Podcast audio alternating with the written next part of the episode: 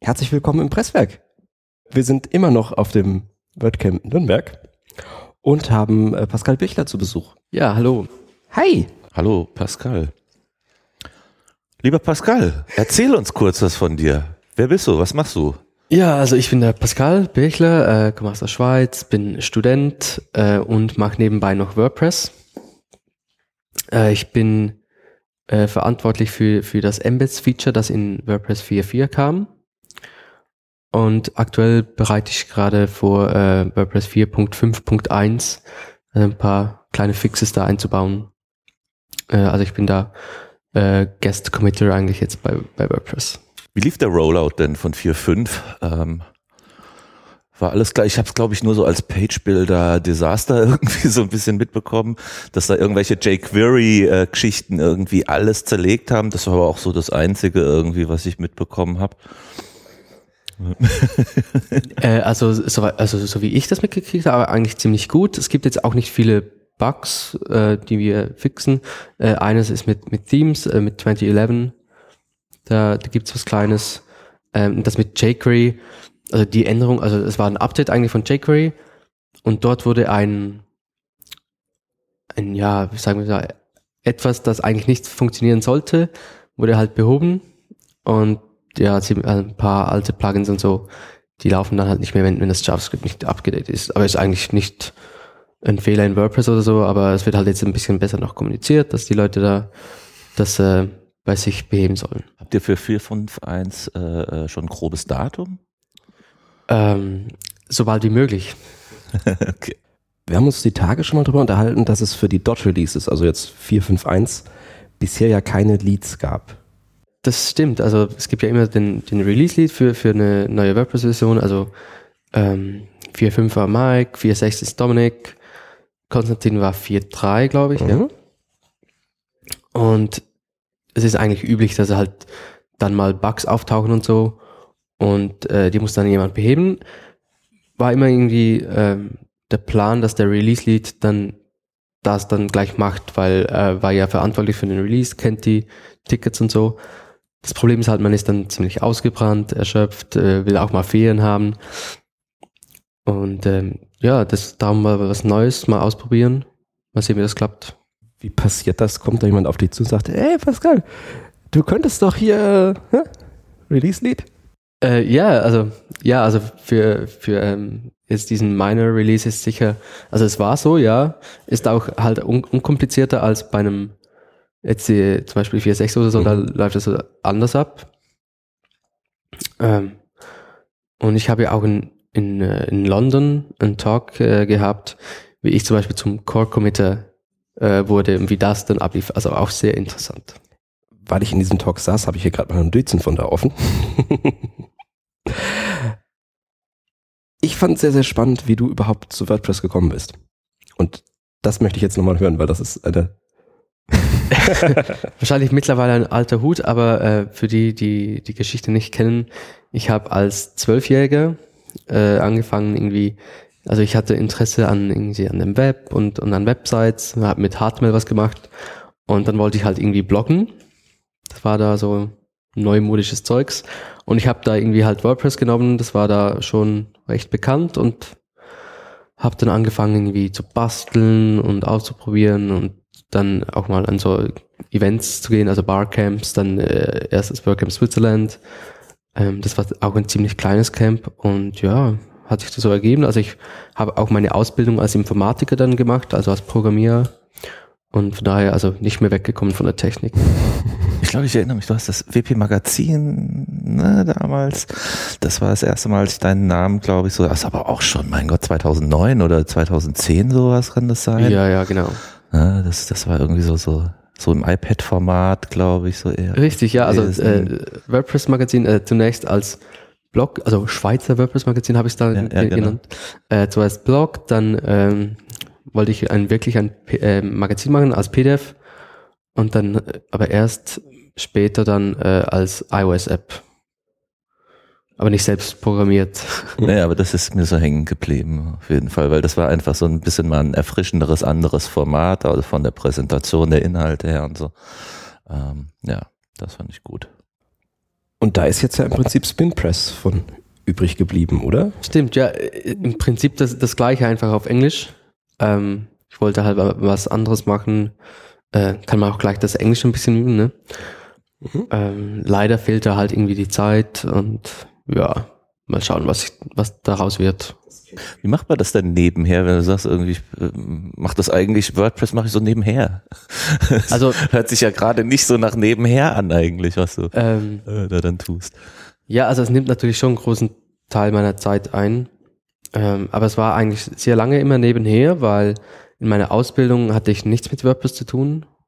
Ähm, dann habe ich das Studium angefangen. Das ist halt, äh, also ist ein Teilzeit-Informatikstudium. Und, und jetzt mit, äh, seit ich bei Required arbeite, arbeite ich halt auch endlich mal mit WordPress. Und ich habe halt auch Zeit, ähm, an WordPress zu arbeiten ähm, und an die WordCamps zu gehen. Und das hilft dann natürlich schon sehr, wenn man das so äh, kombinieren kann. Was sind denn die nächsten Camps, wo du äh, sein in, wirst? Also ich war jetzt letzte Woche in London, jetzt hier in Nürnberg. Im Mai gehe ich nach Porto. Hm, schön. Ja. Bisschen Sonne tanken. Äh, und danach natürlich äh, WordCamp Europe, klar. klar. Ähm, und WordCamp US will ich auch wieder dabei sein. Wo ist das? San Francisco oder? Äh, immer noch in Philadelphia. Philadelphia dieses Mal Philadelphia. erneut, ja. Ähm, und war letztes Mal eigentlich toll und ja. Oh, Gerne nochmal. Ich habe mein also, Ticket gestern gebucht. Ehrlich? Ja, ja sehr schön. Ja, ich nehme gerne Hotelempfehlungen an. Ist das ein Konferenzzentrum? Ja, okay. ist riesig. Mit Hotel oder? Nee, aber nee, Sevilla. Ähm, okay. Hotel ist in der Nähe. Hm. Ja. Oh, das ist toll. Super. Schön. Ich auch wollen. Ja. Das Ticket ist nicht teuer. Wann ist das? Nee, keine Ahnung. Äh, es ist vom 2. bis 4. Dezember. Ja. Achso, im Dezember. Ja. Ja, da könnte man mal drüber nachdenken. Machen das Jahr früher, früher zu Ende und dann. Ja, okay. das Note to myself, irgendwie. schneller arbeiten. Im Dezember Feierabend. Gut.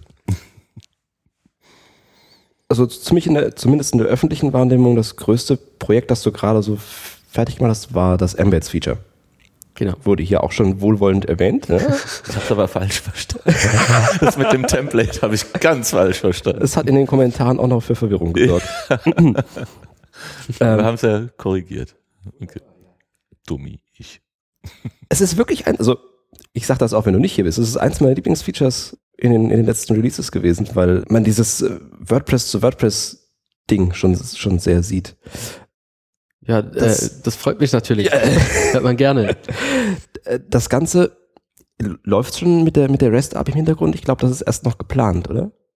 Äh, also die REST-API wird verwendet. Um, also OEmbed funktioniert ja so, dass wenn du äh, einen Link kopierst im Editor, wird, wird diese URL aufgerufen und im HTML gibt es dann einen Verweis auf die API, wo Informationen zum Beitrag sind und das läuft über die REST API. Also ist sozusagen der erste äh, Core Endpoint mhm. der REST API. Ich habe da auch noch so eins, zwei Stellen, denen es nicht funktioniert, da können wir auch. das wäre mir neu. nee, müssen wir nicht jetzt. Äh ja, das ist ein cooles, sehr, sehr cooles Feature. Ja, ich bin auch totaler Embeds-Fan. Ich benutze zwar benutze meistens zwar für andere Embeds, weil ich bin jetzt nicht so der Blogger und hm. aber es erleichtert das Leben ungemein. Ja, absolut. Ja, also darum habe ich ja auch äh, daran gearbeitet, weil das Plugin gab es schon seit 2014, glaube ich. Also ich habe da mal ein bisschen rumgebastelt und dann dachte ich, hey, ich mache das mal mit der REST API zum Beispiel. Und das war dann die Basis eigentlich für, für das Feature-Plugin. Also es ist nicht so, dass ich irgendwie im Sommer äh, von null angefangen habe. Mhm. Oder wir. Wie ist bei den Feature-Plugins oder jetzt Projects ähm, der Weg ist, dass du sagst, ey, ich habe hier ein super cooles Feature, das wäre doch was für den Core oder wird auf dich zugegangen an der Stelle? Nee, also da muss man, da muss man auf jeden Fall selber aktiv werden. Äh, kann ja leider nicht Gedanken lesen und wissen, äh, was die Leute wollen. Äh, man will aber von, von, von dem von dem Flow her wegkommen, äh, dass man sagt, ich habe ein Feature und ich will das in Core bringen, sondern es gibt da ein Problem und das will ich lösen. Wie geht das? Vielleicht halt mit einem Plugin oder mit einem, mhm. direkt mit einem Patch oder so. ähm, weil da steckt dann meist mehr dahinter. Man will dann auch, dass man irgendwie User-Tests macht zum Beispiel oder dass man die User Experience im Allgemeinen ähm, be stark berücksichtigt und nicht einfach irgendwie ein Plugin sagt, ja, das muss jetzt in Core. Seit dem Community Summit in US bist du Guest Committer. Ist das richtig? Ähm, seit äh, Matt Mullenweg das im State of the World das war auf angekündigt hat. Summit. Nee, das war an, an der Konferenz. Also, Ah, das ist war ja, danach. Ich dachte, das. Hm. also die, die Konferenz ist ja, ähm, die war nach dem Summit. Mhm. Äh, es war eigentlich der, der letzte äh, Punkt auf der Agenda, also Ich dachte, Konferenz. ich dachte, es wäre Teil des Summits. Aber ist ja im, im Detail äh, wurscht. Was hast du vor? Tja, Ne, Embeds sind ja jetzt erstmal fertig oder gibt's da. Äh, ja, ja, Embeds sind eigentlich, ja, also klar gibt es immer wieder was zu machen. Wir haben ja die, die Template-Geschichte jetzt in 4.5 gemacht, aber soweit läuft es eigentlich gut. Das habe ich erfolgreich gegen die Wand gefahren schon, ja? Mhm. Äh, ja, aber es läuft gut. Und ähm, ich, ich habe immer ein ein paar Dinge irgendwie im Kopf, die man gerne mal ändern möchte. Ähm, also schon länger offenstehende Tickets zum Beispiel ähm, oder gestern bei der Q&A hier habe ich äh, erwähnt Notification API. Das wäre sehr interessant. Das, ähm, da hat zum Beispiel BuddyPress eine sehr gute Notification API. Vielleicht kann man da was äh, davon übernehmen. Und äh, jetzt, äh, ja, Dominik ärgern vielleicht. Oder na, unterstützen natürlich. Also ich, ich glaube, so ein Release-Lead ist äh, schon ein Haufen Arbeit.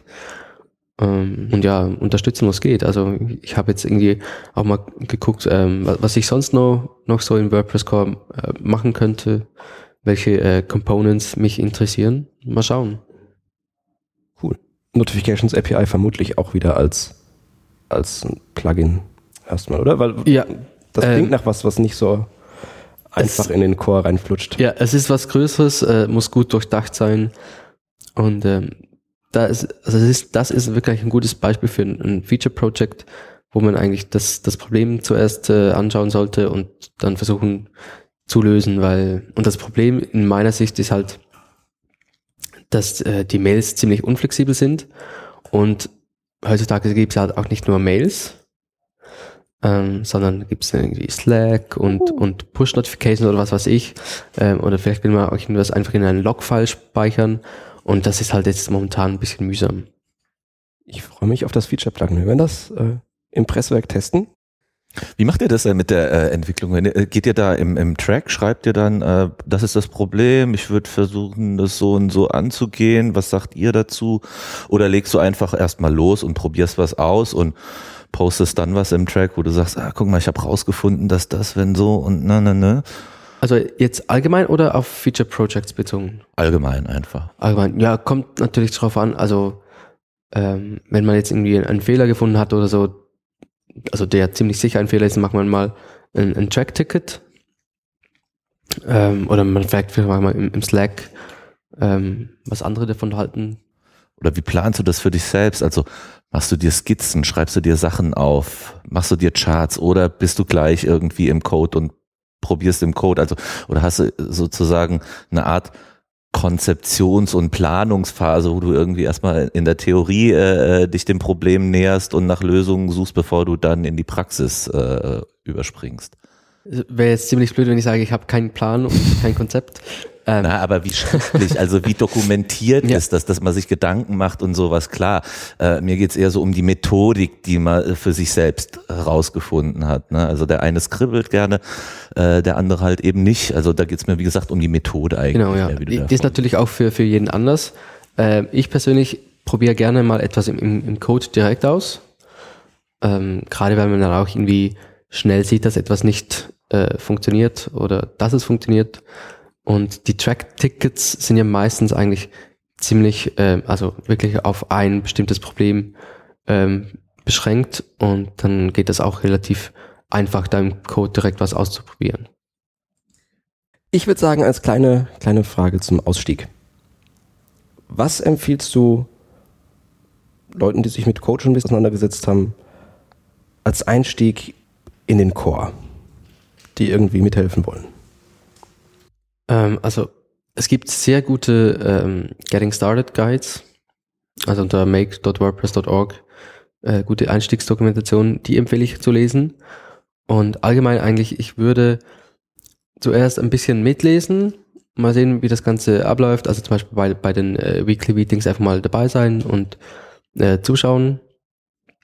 Und äh, oder beim, beim Track mal einfach nur reinschauen. Also so habe ich gemacht und es hat sehr geholfen, weil es war dann nicht überstürzt und man, man kriegt ein besseres Gefühl für, für die ganzen Abläufe. Und die Dokumentation ist aber also viel be besser geworden für, für Einsteiger. Ähm, ja, und falls es natürlich ergibt und es gibt ein WordCamp in der Nähe, dann unbedingt Contributor Day. Definitiv. Sehr schön. Ähm, bevor wir ganz aufhören, darfst du noch verraten, wo wir dich auf Twitter, anderweitig im Web, GitHub etc. finden. Äh, ja, also mein, mein, meine Usernames sind äh, überall ist äh, zum Glück der gleiche. Also es ist äh, Swiss Spidey oder Swiss Speedy mit, mit drei S in der Mitte. Ähm, und die Aussprache ist halt dann, also Konstantin sagt dann halt immer irgendwie Spidey und ich sage irgendwie Speedy und ist mir eigentlich egal, aber Swiss Speedy, ja. Ach so. Ich bin immer bei Swiss Piddy irgendwie. Wahrscheinlich lese ich es falsch, weil Äh. ich von P. Diddy irgendwie automatisch immer. Ich habe mir gedacht, der Typ ist da ein riesen Hip-Hop-Fan, deswegen hat er sich Swiss Piddy genannt. okay, my fault. Swiss Spidey. Das, das sage ich dann beim nächsten Mal. äh, ja, kommt auch immer vor, äh, dass jemand das, das dritte S dann, dann vergisst, also gerade bei, Mea bei culpa. Core. Man, lernt das, man lernt das, wenn man es oft genug schreibt. Sehr schön. ähm, vielen Dank. Ja, danke, Pascal. Danke Hoffe, euch. Wir sprechen uns mal wieder hier. Natürlich, Also nicht hier in diesem Luftschutzbunker, aber äh, bei Gelegenheit. sehr gerne. Ciao, Thorsten. Adios.